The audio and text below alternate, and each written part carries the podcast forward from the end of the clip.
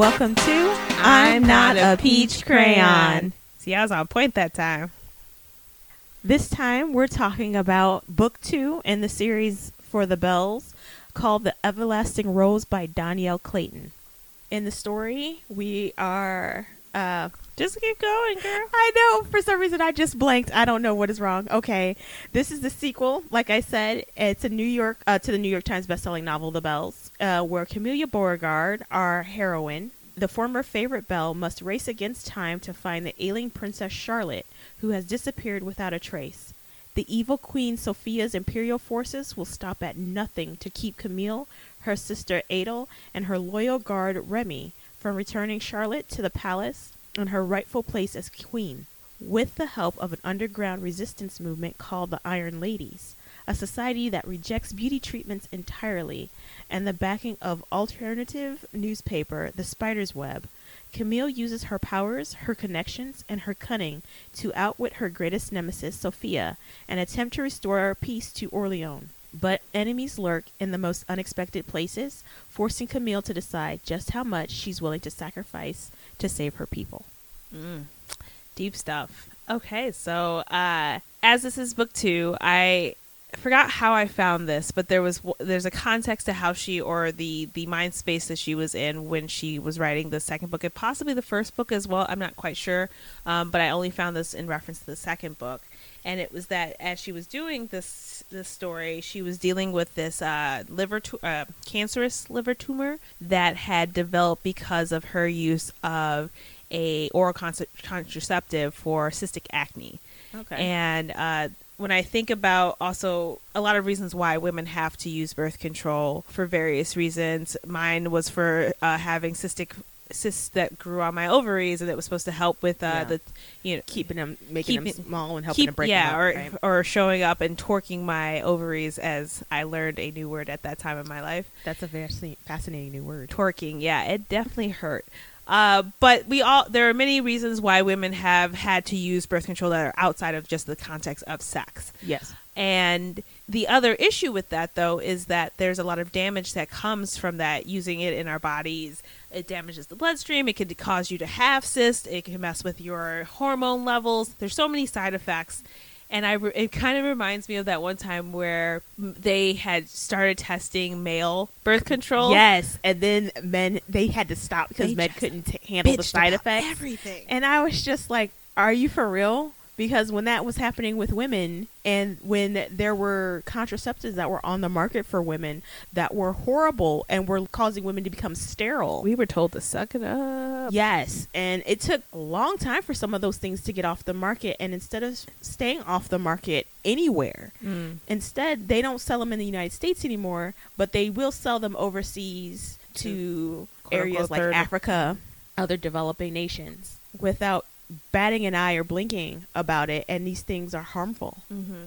They're still harmful now. It j- some and with to your point, yes. Why is it that if it's not good for this group of people, just because they're not a developing nation, why is it that they get the are they subhuman?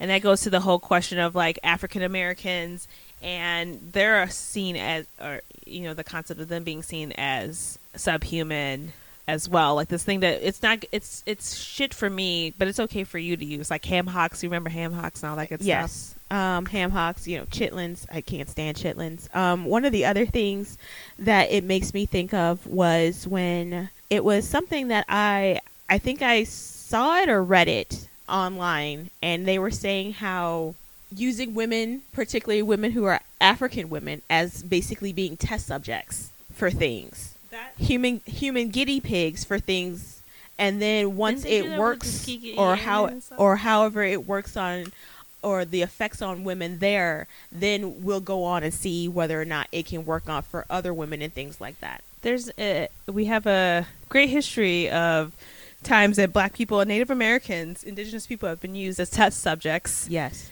For- particularly in this country. Mm-hmm. So it's nothing new. So I think that when you realize that that is also the mindset that she was writing in and dealing with, it lends to a lot of, of understanding of certain nuances throughout the book and the story of anger, this idea of power. and beauty Right. and uh, the things that we as women of all colors but especially as black women or indigenous women go through to a have to kind of fit in this box of a beauty standard but also to their their health their to to just function in this world and be able to take care of themselves. A lot of times they have to just take what is given because that's all there is and just hope that the side effects aren't as bad. You know what i mean? Right, and a lot of things because most medical advancements in and medicines and things like that from things that I've read, those things are tested for the reaction on men, and I believe particularly white men, how Mhm. it the affects reference them. man Yes, but men in general, it's only they test it on men.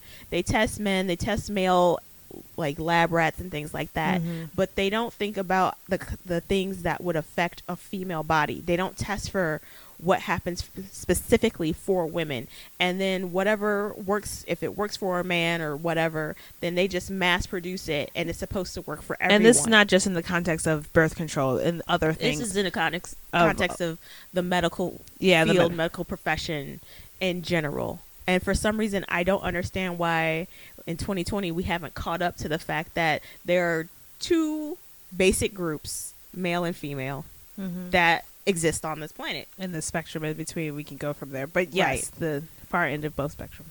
Yes. But, you know, medicine should reflect that. It should Mhm. not only be reflecting one gender.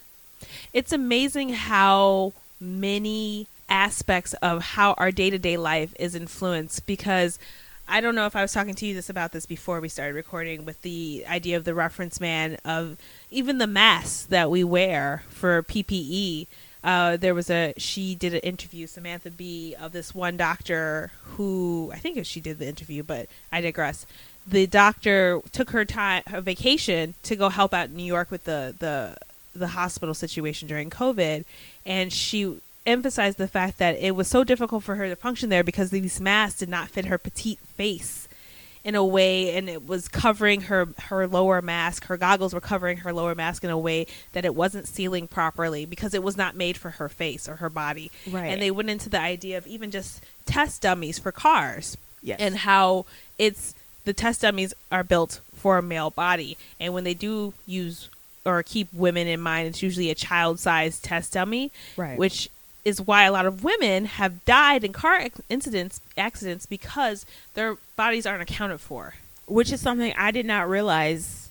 I mean, because you know, you see those those commercials and stuff where they have the test dummies and things like that, but none of them look like women. They all have a male frame. do you remember when they used to talk in the commercials Yes, it was. There was a whole period of time, yeah. yeah, So I think that is really interesting how on just the basic level of everyday little things, the various body types are not taken into account, the various reactions to genetically for medicine and things like that, how people will react, the use of certain groups of people as test subjects for many things, and yet it's not created or geared towards them.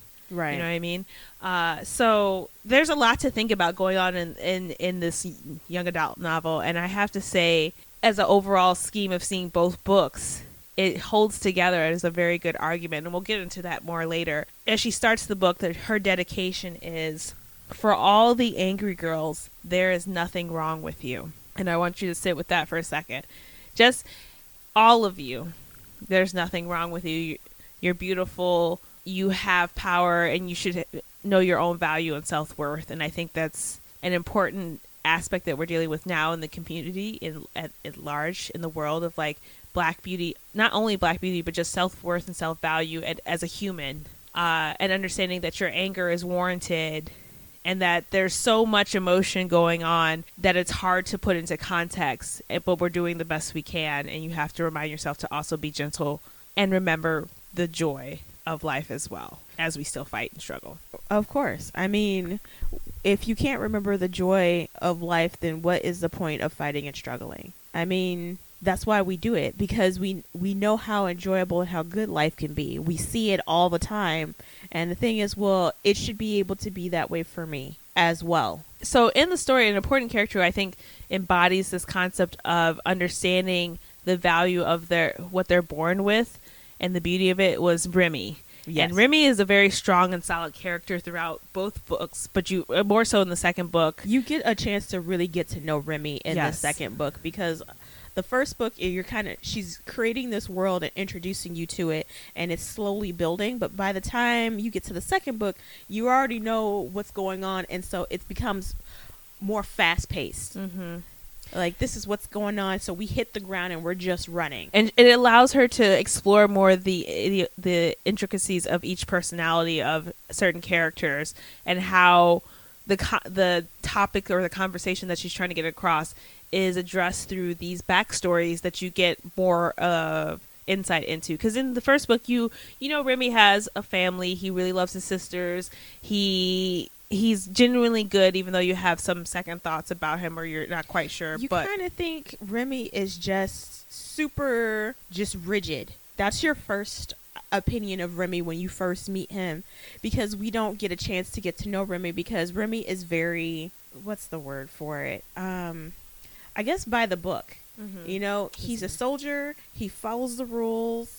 This He's is what she, defending his is what we country. do. I, this is what I'm supposed to be doing, and so it makes for him interacting with people, particularly someone who's co- like Camille, who is very free spirited. She's a complete opposite of Remy, but he's like, I'm in the terms of this is what I'm supposed to do. My job is to protect you. That's it. and And she's like, I need more than that. I it doesn't matter that you're here to protect me if I don't know you, if I can't Trust you. And so that leads to some friction kind of a little bit between the two of them mm-hmm. because he wants to do his job to protect her, but yet she doesn't want him to protect her because she doesn't know him. right He, he's very to her he feels cold. he confront or acknowledges that in the second book where he remarks of how they're taught to view belles and how they're just these they're removed and he there's his role as um, he I think he describes it almost as a puppet but his role is to be there to protect these these dolls these um Yes. products and ser- or these servants of the community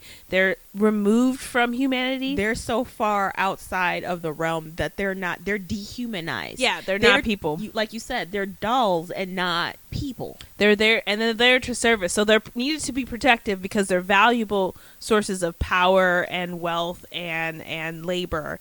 But But they're pretty indelicate. they're pretty indelicate, so that's why we have to protect them. But at the same time, there's all this power to them or behind them that we don't quite understand. So we also have to keep them in check with rules and balances and things like that. So they must be directed and guided. So because a lot of times Remy was telling her what she needs to do, what she should do. You need to follow me. This is how we keep you safe. You don't understand these things. I am here to make sure you do what is right. I'm here to guide your behavior. Not entirely because there were other people like that within the castle he as well. He was more there to make sure she was okay and no one s- But did I- anything to harm her. Do you see what I mean, though? In Right. the, the larger context, he was a part of this piece. Yeah, or it this- was a system that was created to keep them in place. to- yeah, exactly, which leads to so much of what is going on right Mhm. now in the greater society. Sometimes you kind of feel like she was some type of soothsayer who was like Wouldn't she being able the second to book though? to put all of this Yeah. together in a way to break it down for people of all ages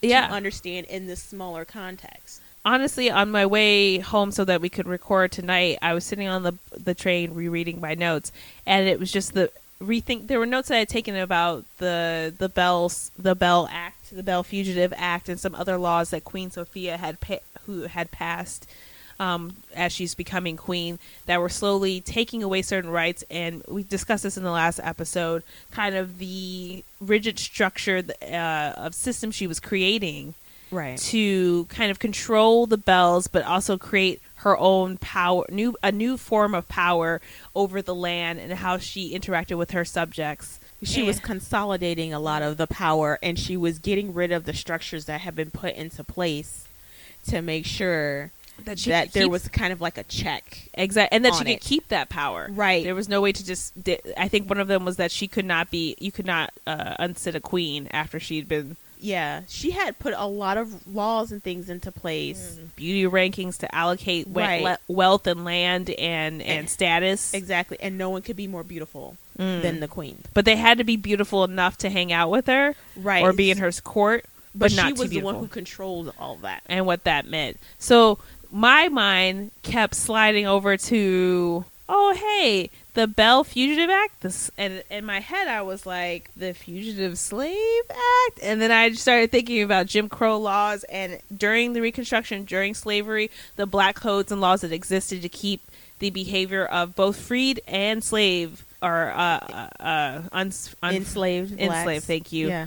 uh, in check and, and to make sure that they had no access to any education to free themselves. And it was the same with Camille and them. They were totally kept uh, separated, isolated over at I forgot the name of the school that they were at by Dubarry. And at one point, Dubarry says the story. She's like, "I'm sorry. I should have prepared you. I should have taught you about what was going on in this world and given you information as a form of power to to protect yourself." Right, because they ended up in the situation because they didn't understand and therefore they could not protect themselves Mhm. because things were so much different than what they were led to believe. And it just kept going and going and going. right, it- which had them becoming exploited to the fact that some of them it killed some of them. Mhm. The work that they were being forced to do, they were enslaved by the state. There was no way out Mhm. And if there was except for dying. And if you tried to fo- like run or fight, there was just somewhere else they could use to replace you. And I that idea too that exists within oh you don't want to play by the rules, I can find someone to replace you. That exists not only within race but also social uh, social classes and going employees and employers. Oh you don't want to you don't want to uh, do exactly what I say even though it's it's a, a violation of your rights as an individual.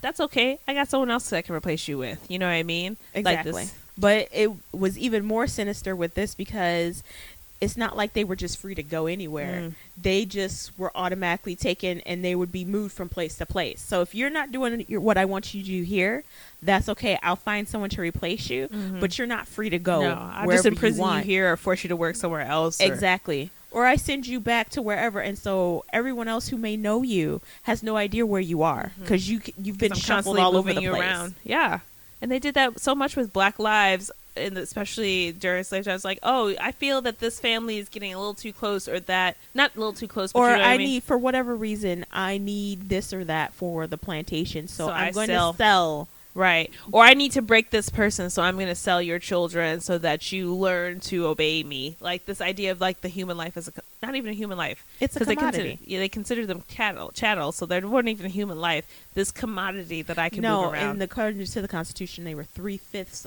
of a person. okay, excuse me so three fifths of a human life. Mm. If you Which- can count three fifths of a human life, It's like, if- can you have that? It's like, I'm not great at math, so maybe I just don't know. But I didn't know that you could be three fifths of a human, or a quarter of a human, or half of a human. I figured you were either all human or you were dead. or not human at all. Yeah, yeah. Okay, so You're there's either three. all or nothing. There's You three options. be- You're human, you're dead, or you're not a human. I mean, unless you are part extraterrestrial, Who in which case you might be half That's human. true. But I don't know too many extraterrestrials currently Mm-hmm. That I could say that there are a good portion of If you're out who there- are half extraterrestrial Yeah. and half human. If you want to come on our show and let us know about what it's like to be an extraterrestrial slash human, extraterrestrial slash very human. fascinating to find out. And if you've written a book about your experience, that would be great too. right let's do it uh so there's just a lot of parallels that i think the more and more i reflect on this book just thinking about even up until this point the laws from very beginning uh, of as soon as a, a brown foot touched the soil even prior to when they were removing indigenous people at different times these laws that had been created since day one to systematically hold people in their place, keep them out of the loop, and keep them ignorant, so that there it was difficult for them to come together, rise up, or make change, or request for their own rights. You know what I mean? There's just been, and even up until now, there's still within our laws, uh, within the way we make products,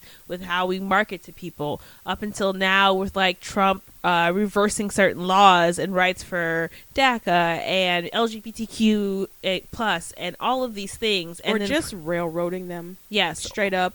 or putting in new laws that are anti blah blah blah. I mean, uh, we can go through an entire list of that. And as I was reading the book and Sophia is just passing law after law after law, I, it just it just clicked the parallel, and it was creepy. I mean, the yes be- beauty is the commodity in this, but it's with that beauty came labor of kind of of there was power wrapped up in it. There were so many things that were tied together society, how people were viewed in society. And Sophia uses all of those things in order to maintain control. The beauty tokens, she controls who gives out the tokens. Mm-hmm. Her cronies that she hand selected control who gives who who would give out the to- the the tokens. She also upended the government Mhm. once her mother had died and anyone who dissented Right. They got the boot Removed. or they had family members or friends or loved ones held hostage by Mhm. her. You know, it did she didn't call it that, but she made sure that she kept those people separated. and then she would try this what i thought was also interesting is even though she's keeping like these people hostage by certain means she would then try to ingratiate herself with them by sending them these gifts and keeping them in this lavish environment as a way to be like hey yeah i know i'm sorry that i have your like wife or husband or kids in jail but here's some like fun stuff because you know i want you to still love me Well, the other thing she did was she kept tight control over the media mm-hmm. and all, any correspondences and also anything that any people said she had Mentioned of her. basically this type of secret police type Surveillance, thing, yeah. surveillance on everybody so if you said certain k- trigger words like It would pick up. monster it would pick up and record what you're saying Mhm.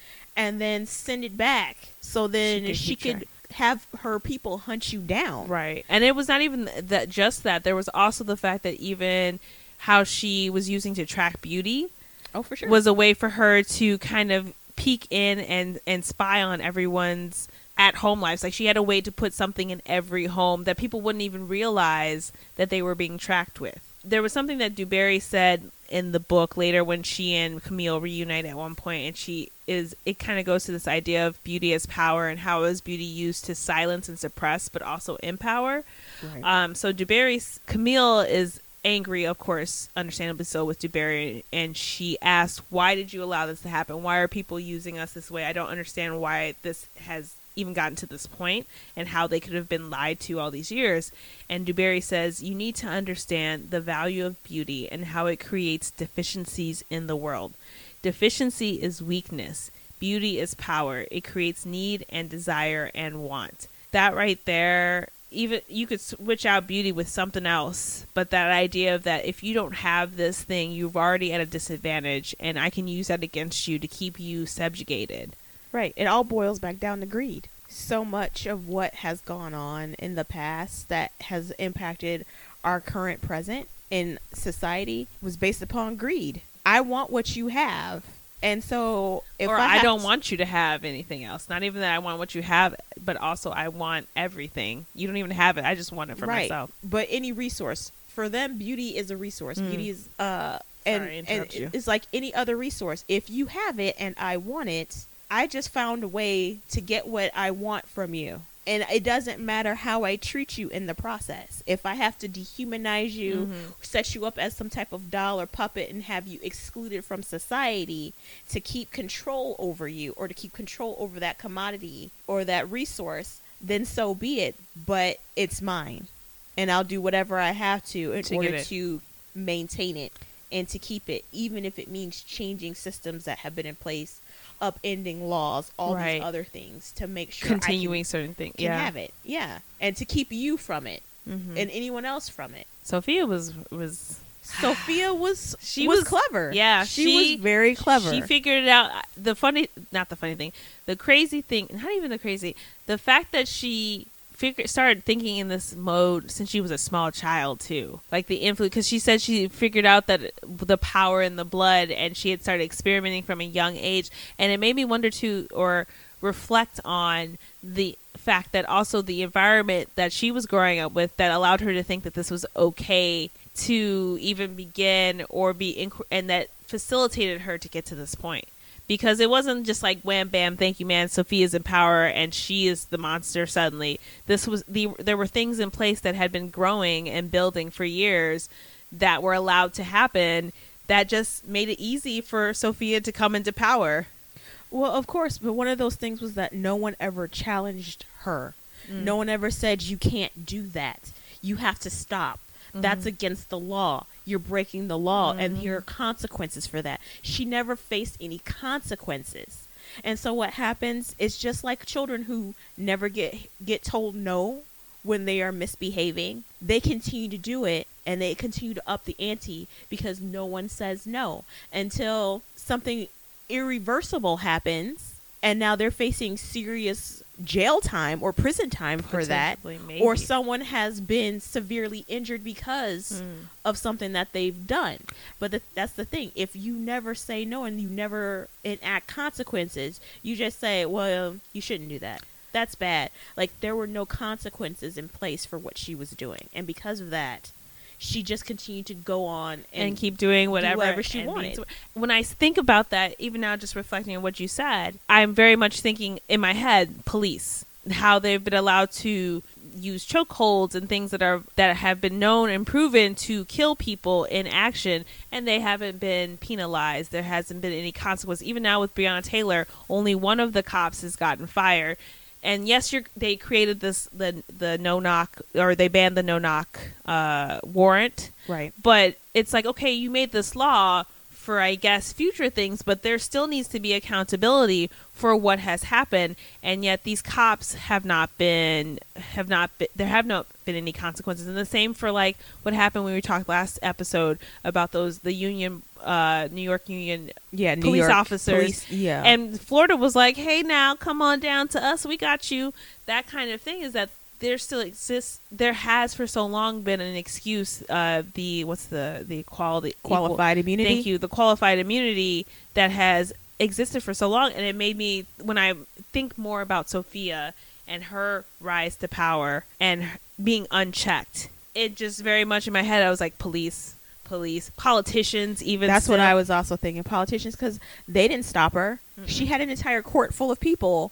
Not one of them said anything. Mhm. They watched someone die, and I'm harkening back to the last book. And they said they did nothing. Yeah. They said nothing. They just watched. I think that was when she was having a conversation with her her ex case of the ex and she felt bad cuz she she felt that she was implicit in Claudine's death at that time she you know she's she's beating up herself but August was like no you couldn't have had been you were in no position of power to prevent Sophia from doing anything by yourself and so he told her the rest of us should have challenged Sophia stood together against her terrible game we can't expect one person or even two to take the entire burden of resisting on their shoulders. We all have to stand up and say no. And I think what's interesting, what's amazing about this time is that more people, even though it took them a while to to say no or acknowledge, there are more people, and I think that's that are standing up to say no and that this is not right and taking responsibility for their lack of acknowledgement or their implicitness in everything that has led up to this point which is why we have changes but there's it's just not we're not there yet. And, and we can see that by the fact that there are still people who are not been charged for the innocent murder of these people Yes. and I can go into all the other things eh, Right. that And- are going on And but- the unfortunate thing is, as history has previously shown, they might not be charged, or all of them may not be charged. Or it would be very difficult to get a conviction, and that's also a huge problem. That goes back to the story with the everlasting rose, which is very interesting to me that it has multiple meanings in the story, the everlasting rose. But I digress. But here we go into the story of the everlasting rose, where we will come back to the quote that you read by August that it will play out one more time in the story. So it's like we had something very similar happening in the last book and it happens again in this book and there's still no real change. Mm, yeah I get what you're saying yes yeah I don't want to go into it Yes. because it's it's something there was yeah there the thing is is that there is a difference in the second time around Mm.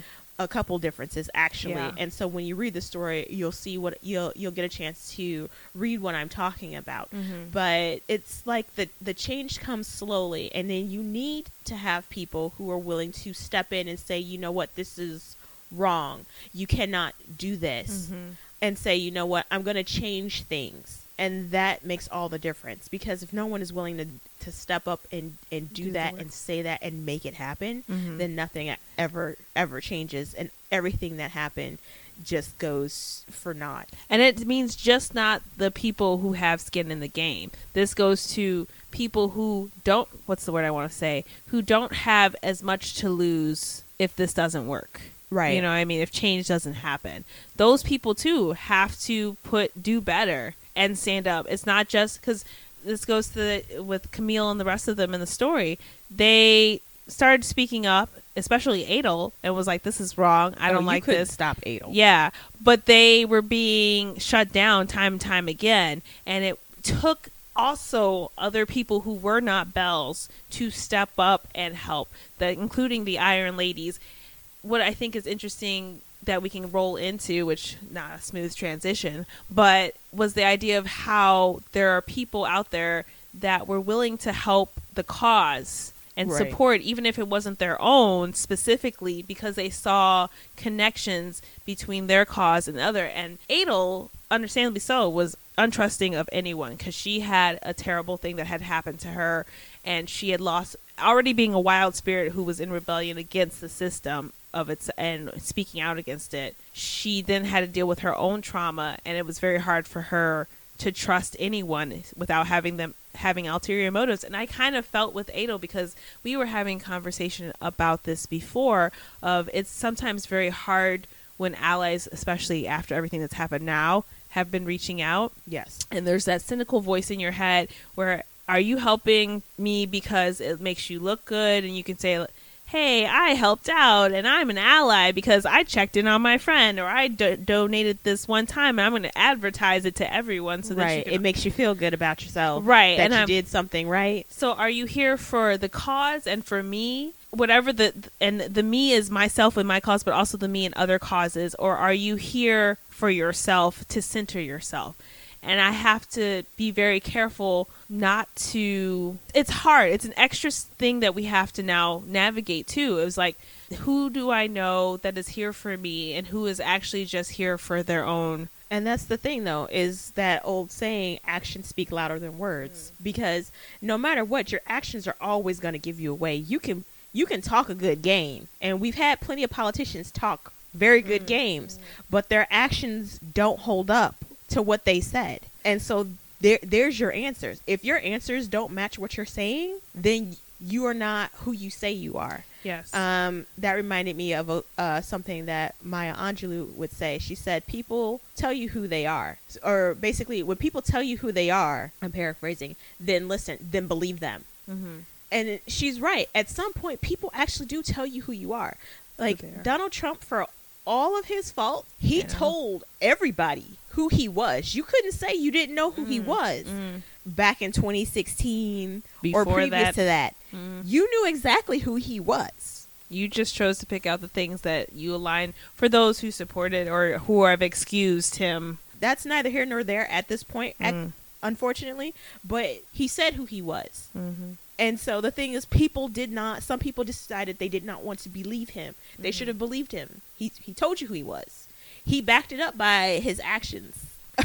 so you can't say, I, I didn't know it came, it was a mm-hmm. surprise. No, it, it was there the whole time. To my point, I guess my thought was that Edel, it, the idea of sometimes as someone who's in the moment and who is in my general context as a black female having to deal with everything that's going on. I sometimes have to have this inner dialogue with myself of who, and it's sad that I have to have this of like who who is actually here to support and who isn't, and you you begin to. It's hard sometimes to give people a chance when they are trying to be like do their best and they're going to make mistakes. And that brings me to a conversation that Edel had with uh, Gustav, who was the uh, fashion minister Yes. and he had to call her out and and say, "Hey, I understand shit has gone down for you. I I understand what's going on with the belles, but there is also the fact that you have to still have hope. You can't But- totally That you're not by yourself. yeah, you have to trust that there are people out there who maybe not experience what you're doing, but they're out there trying to do what they can to help and to be. I don't want to say be careful, but understand that you're not. I don't want to say not wrong, but like that inner, internal struggle is not.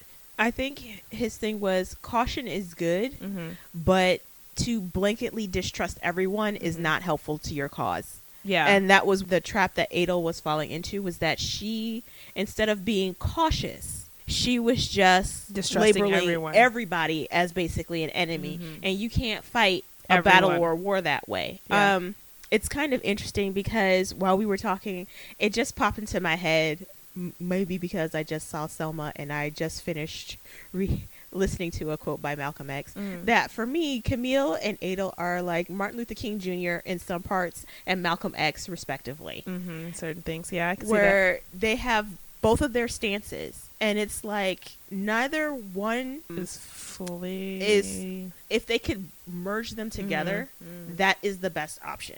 Like you can see where both of them are coming from, yes, but merging those two those two uh, ideas or thought processes together into a harmonious unit Yeah. was the is the best way for it. And Camille kind of ends up easing more towards Edel's side just a little bit, but Mhm. she never goes so far where she distrusts people. She was like, "We're gonna have to trust somebody. I trust this person Mhm. because They've like proven. Gustav, like Gustav proved that he was trustworthy." Mhm. And so she knew she She took a leap of faith. She took a leap of faith because she didn't know how it was going to turn out. Yeah.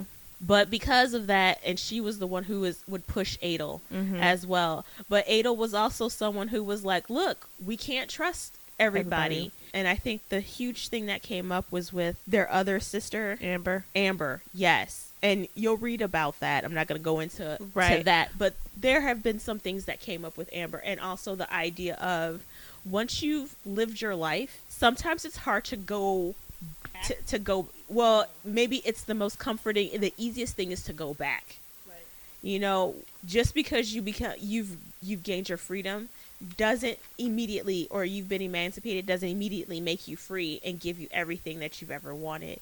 Sometimes there's comfort in knowing the system that you're under, what's expected of you. And that is kind of the trap that Amber found herself in. Oh, Amber. Yeah. It is, but I think it was important to show that that it's not everyone is not a monolith Yes. even in the same group. And I think that comes to the idea of when you think of, and I know I keep circling back to this, but any kind of protest where you have people within your own group who are, I don't want to say dissenters, but offer a different perspective or have a different, they support a different source that seems, that is counterintuitive to the, to what helps the whole group. But there are, there might be reasons behind it. We were talking about Candace Owen. Yes. and I'm not going to get too much into it, but this idea of this this black person who is representing a lot of things that are anti-black, but her reason I don't, not to excuse her. This is not to excuse her, but the idea and the concept of she has a reason for being on to representing that side. Yes, and we discussed that because there was something that I was watching or listening to, and it gave some more background information Mhm. that she was talking about herself. Mm-hmm. And then it was like, ah, I see. I don't agree Mm-hmm. with what you're doing at this point, but I see how you, You- possibly got here. Mm-hmm. And so that ends up making me a bit less judgmental. I disagree. Right, but open to having conversation as opposed to just shutting her down or anyone else like that. You know what I Right. mean?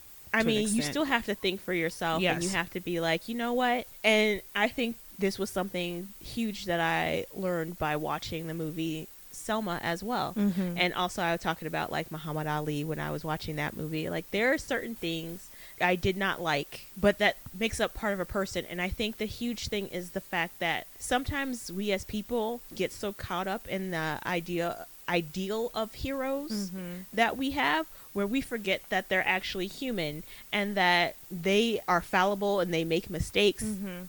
and sometimes their their motives are inconsistent or their actions and their words sometimes might be inconsistent Mhm. And that was something that I was like I will agree I can agree with some people on these things mm-hmm. but on others I don't. So was it the Minister of Defense at one point had said to to go back to their conversation between him and Idol, they were talking about how resistance comes in different forms. You have just because it's not what you're um, what you're used to or what you're you're comfortable with. Which for Idol, she only trusted her sisters, but she had to understand. What did he say? He said, "But resistance comes in many forms, and alliances take many shapes. Sometimes it's all fire and storms, cutting off the heads of important people. Other times it's a slow, a crack forming in glass."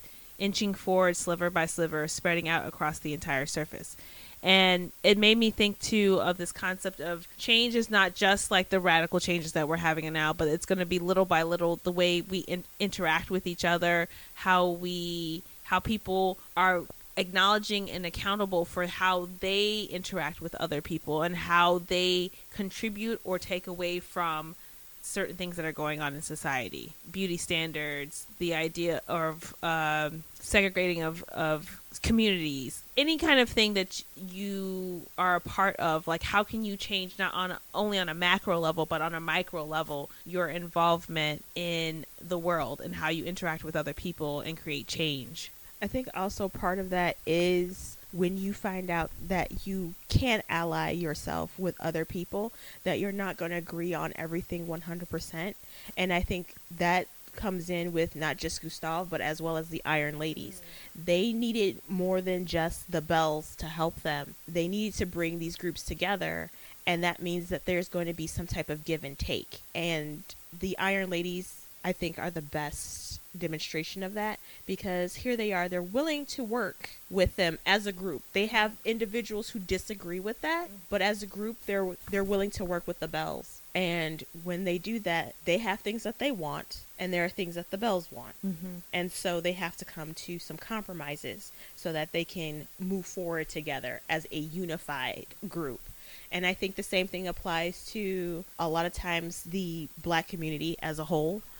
There have been some different things that I've been listening to lately, but I won't go into all to those things directly. But one of the main things was the fact that we need to move together as a unified group. And that doesn't mean that we're all going to be on the same page or we're all going to agree about every little thing. But we still need to say, hey, I'm not going to be Republican, I'm not going to be Democrat. Mm-hmm. We have our own collective group and we're going to move forward as a single as a solid unit. Mm-hmm. You get our vote, as in our collectively. Mm-hmm. I think it was Dr. Claude Anderson who said it. He said we need to stop moving like fingers and move like a fist. Fist, yeah, that makes. And I think that is embodied in those in the what is it with the iron, the I don't want to say spy. coalition, but the the group of the re, the resistance. The resistance, yes, the resistance. They're moving like a fist and not mm-hmm. individual fingers mm-hmm. because they were moving like fingers for a while, it seems, and, and that really wasn't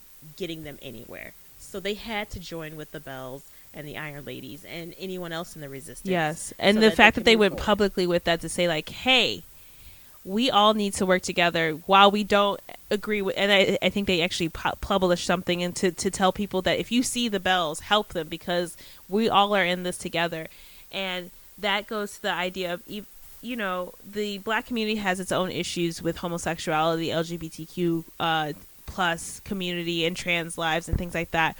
And the fact that we can't say all of their names sometimes, or that we focus mainly on certain parts and aspects instead of understanding that we're all into this together, or that we're segregating ourselves because, yeah, Black Lives Matter, but not your life as a, you're a black person. You exist in this group. Just because you're trans does not exclude you. We we and I think LGBTQ plus does not exclude anyone because we're all the same. We are all looked at the same way. And I think one of my biggest points that sh- that I am in uh, that I find myself in opposition to sometimes with black movement is the fact that we choose to, not we but they have chosen to separate them out. And to say your life does not matter on the scale of what we're fighting for. If we remember back in the civil rights when they signed and came to an agreement they were not just leaving some people behind. They were trying to make sure that everyone came with that we have to acknowledge and granted it wasn't perfect then but this is that's a learning experience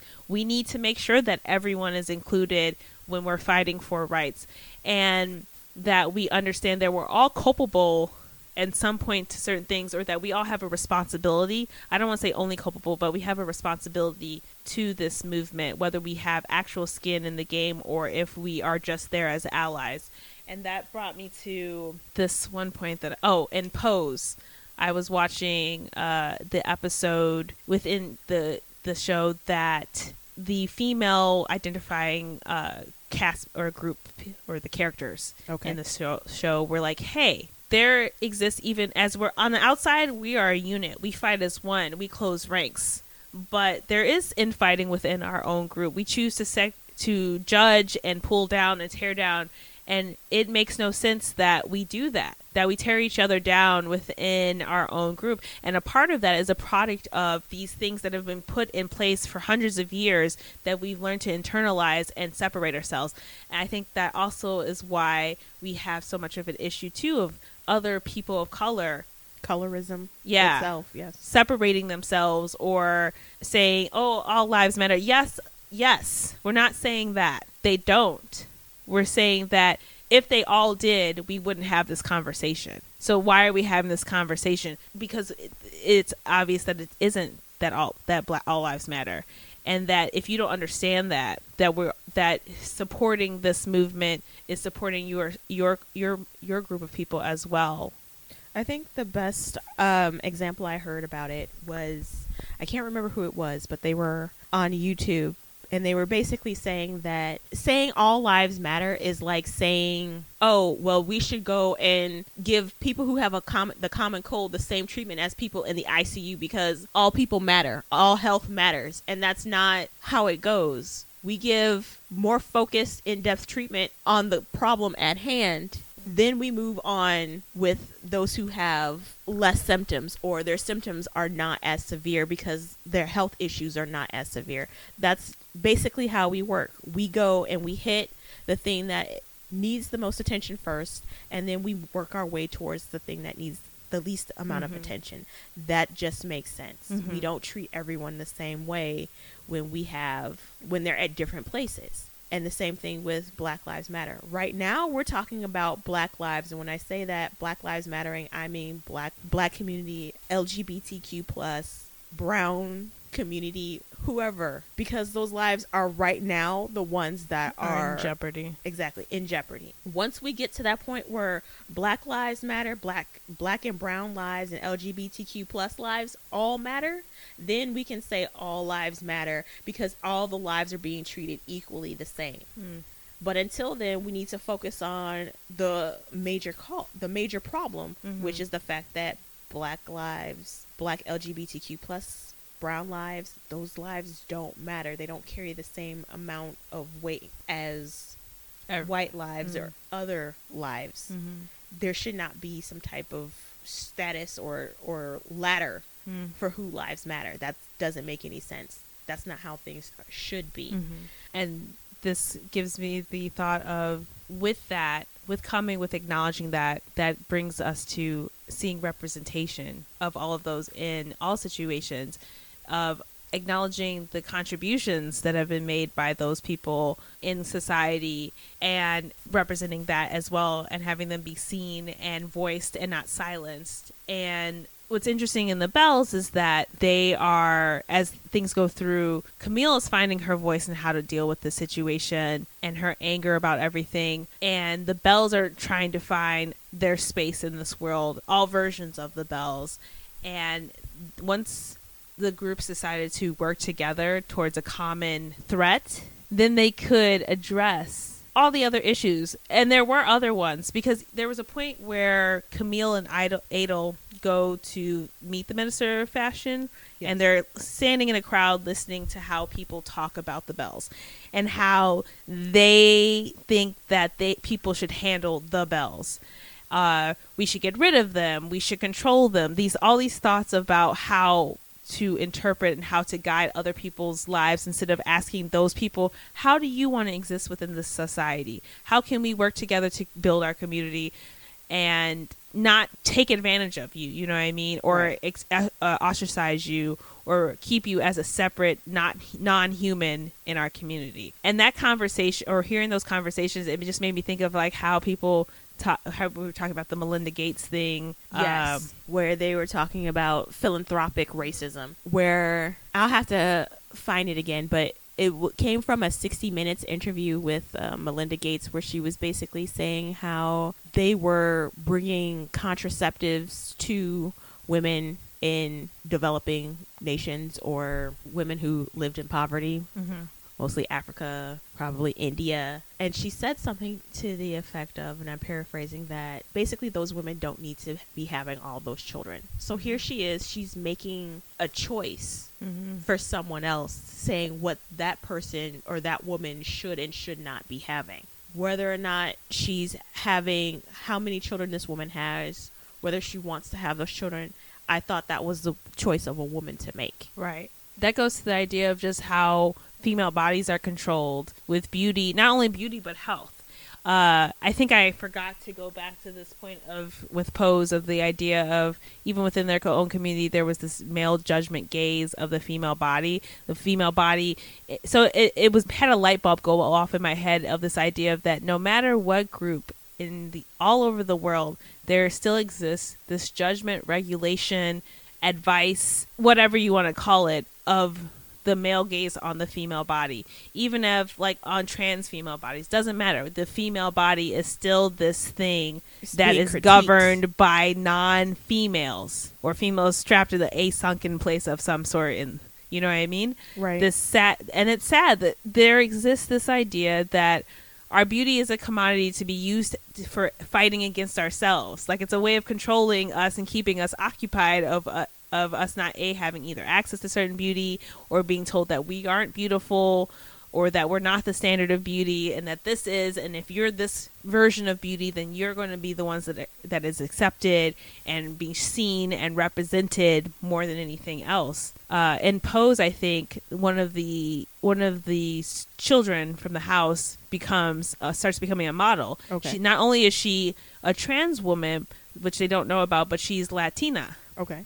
So you have her representing not only just these fringe groups, these different fringe groups, because there was only like blonde or brunette, but white women who were out there, and they addressed the idea of this representation of a black woman or a Latina woman being so subversive and new and different. But it was a new start. She was pushing for that to be seen. But there was also, when you found out she was a trans woman, then everything was taken away. There was a shutdown of what is considered feminine. Is she a fraud because she wasn't born feminine Right. or with the female genitalia? And so there's this whole thing. If she loses everything because of it. And again, it's because there are other people governing what does it mean to be female? What does it mean to to take care of yourself as female? If you don't exhibit these traits or if you weren't born with this, then you're not female. Well, who's you know law is that or what what gives you the power to decide how i govern my body in any context right. whether it's beauty sex health whatever i should have a voice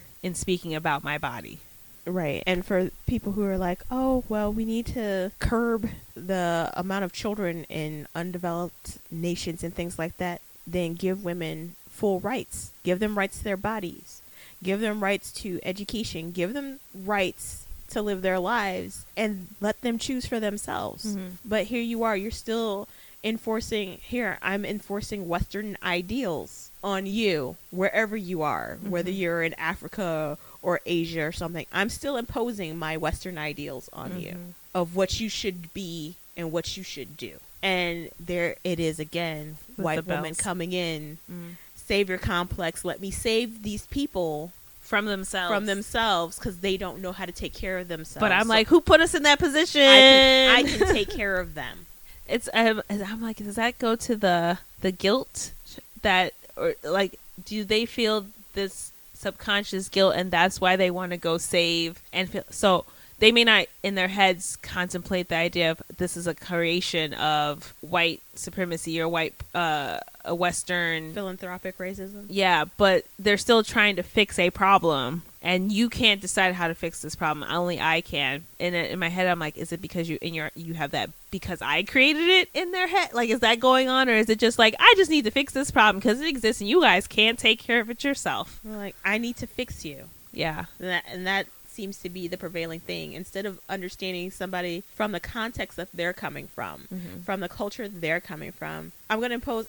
That's basically colonialism. Mm-hmm. I'm going to A new form of colonialism. Yes, philanthropic colonialism. Yeah, I'm I know we're not. I know we're not the first ones to talk about this, but we're just having. I know, but I really like those those terms, terms. philanthropic racism and philanthropic colonialism. Colonialism. And if there is no such thing as philanthropic colonialism, is. then I just created it. I'm pretty sure there is. I'm pretty sure someone's. That's fine. But if I'm the first one to actually say it and it's recorded, then I did it. It's my term. We'll let her have this one. How did you feel about the story? Is there anything else that you wanted to like kind of pull up or address that came to you? No, I think we pretty much covered a lot of things. It covers a lot.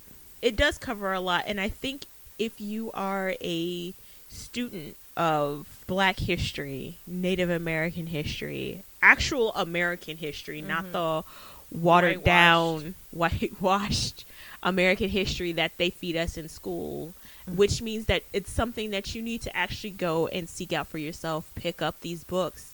There are tons of authors who have written about them, historians that have written about these things, and you can see the breakdown of how we have gotten to where we are currently Mhm. in this country and probably by extension to many parts of the world Mhm. because of how these laws have come into place how these been allowed to do whatever. right these backroom deals were made i'm not sure if Dhonielle was thinking about all these things at the She macro definitely wrote level, about it. but these are things that especially with what's going on right now i can pull so many parallels from it. right so many examples of how this is exactly what's happening in the world and how it came to this point. And I think as a young adult novel, to not eh, without it being too overbearing or uh, too dredging or not dredging, but like getting stuck in so much thematic information that it just feels like she's like just throwing a brick at your head of all this information and Right. like She's beating just it trying into to you shove it down your yeah, throat It's kind of more of like there's this like conversation going on in the back of your head as you're reading it. And you're caught up in the, the, the adventure and drama of it because, like you said, the second book is very much she's already given you the background, so you can kind of flow through a lot of things, and she has more time to just go through the drama of what's going on or the storyline that's going on and exploring characters. And in that exploration of characters, even going into more thematic issues. right and the changes that they go through especially Mm. when they're talking with each other getting to know each other better Oh, there was one thing we forgot to talk about, and it was a conversation between her and August. ah yes Because this is a conversation that I find is happening a lot within the current context, and this idea of sorry and the apology. And I'll post this on our Instagram, and I'll try to figure out how to share this link on our Facebook page.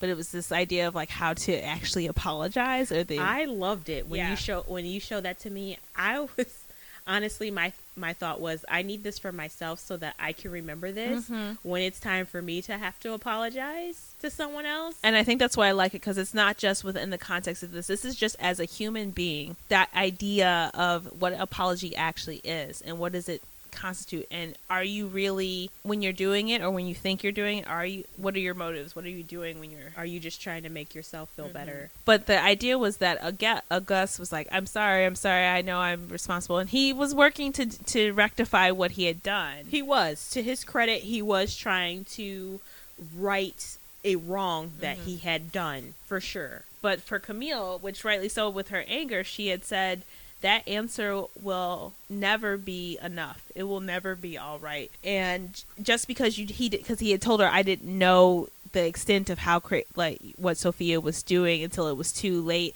and I didn't know I don't know I didn't know I'm sorry I didn't know. We're at a point where you can't you It- know that doesn't matter. yeah because just because you don't know what the consequences of your actions are going to be doesn't alleviate you from having to face the consequences. And just saying I'm sorry doesn't mean that it okays the fact that you chose to be willfully ignorant or or that you chose to be on the wrong side in that particular instance. Mm.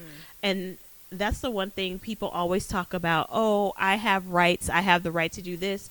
But with your rights and the choices you make, you don't get to choose the consequences of your actions. you can make your choices, but you don't choose the consequence of your choices.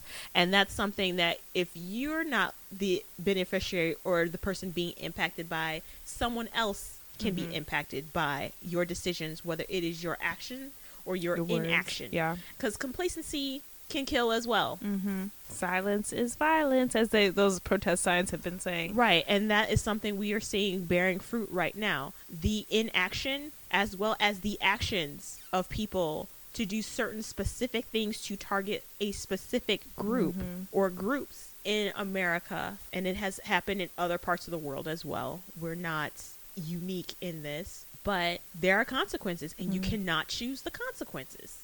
Yeah. Once you've made your decision, everything else is the reaction and action to that afterwards. And you just have to deal with the result of it.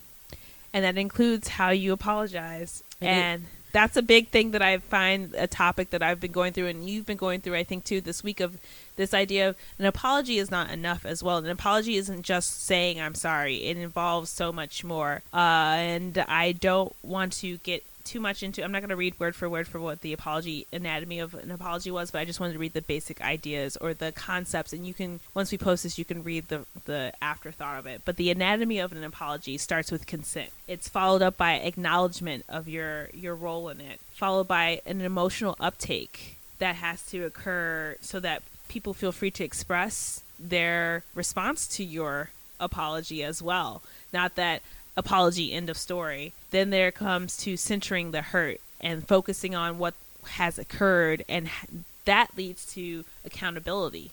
If you understand what the actual hurt was and what you as a person individual but also as a greater context the group has done you can start to understand how you can take an accountability instead of just saying i don't know i didn't do it i wasn't there While also being accountable for your role in whatever happened. exactly followed by when you take accountability then you can change the behavior right? Because now you know. You cannot say i didn't know. And then from that point you could it's called divest from forgiveness and invest in the labor of reconciliation divorced from appeasing our feelings of guilt or need for absolution. And it goes on more from there but that idea of you're not doing this to get forgiveness or that should not be your main goal there's more to it. Right, and you should know that you may not be, you may not receive yeah. forgiveness. Don't forgiveness expect it. sometimes does not come for a long time for some people, Mhm. and they that means a person who is the one that is has to find forgiveness eventually, Mhm. or is seeking for it, will eventually get there, Mhm. and it may take a, a lot of time. There are sometimes things that are very difficult to forgive. especially when these traumas have been occurring for so long. It's not going to be. I, I don't know if you can hear, but, it's- instantaneous, but Where. You snapped her finger. Yeah, Esha snapped her finger. I did a Thanos step, and suddenly everyone's forgiven. No, it doesn't work like that. I wish it did, because sometimes I would just be like, "Man, I wish we were next to the point, so I, past this point, so I could feel free to enjoy my life and my identity and like live my life." But no, I've got my own. It's just like on the other side where people say, don't sit there and wait for someone to apologize to you Mm. because you might be waiting for the rest of your life and this other person's gone on and not even thought about what Nope. they've done. So if you can't put your your life on hold waiting for someone to apologize to you, you also can't put your life on hold waiting, Waiting for someone to forgive you. Nor should you expect them to just magically forgive you just because you say you're sorry. Mhm. Goes back to the action. So, how many fuzzy froze are you going to give the everlasting rose? I like this book much more than the first one. Mm-hmm. The first one was good, but I like this one more. I don't remember what I gave the last one. And I am gonna give this one five fuzzy froze. Yeah. That's how much I liked it. Yeah. I was gonna, you know, I'm gonna come through with my half life at four and a half because it was great. Actually, I, I really liked it. I don't know if I can find a fault, but uh, so I guess why am I giving it four and a half? But I don't know. I just I think the only thing that I was concerned about is because where they left it off, I was just thinking Dhonielle could end this book, this series, like right here Mhm. with two books, but It seems to be a open-ended. third. oh there, yeah, that's right. And I suppose you could say in a in, What a, in a way be? it's kind of open for another book, But I, but I kind of like the way it just Mm. ended this with this one. because it's like we don't really know how you can change. Right. I this- don't really. I mean, yeah, I might have a little curiosity, but not Mhm. enough to be like, man, there's a whole nother story Mhm. waiting. But I guess we'll just have to wait and see what she for does. book number three. Yeah. I think that is then it what we have for today. I don't remember are we doing Juan of the Dead for our next Yes, we are one? doing Juan of the Dead. Yes, which is in Cu it's set in Cuba, I Yes, believe. it's a Cuban zombie, Zombie movie. Movie. I know. I was excited when you picked this up cuz I I don't think I've seen a movie from Cuba. I don't believe I have either, let alone a zombie movie. But Yeah. when I saw the trailer, I don't even know how I found it. It's- but it when I saw the trailer, I was just like, we have to watch this. Mm, mm.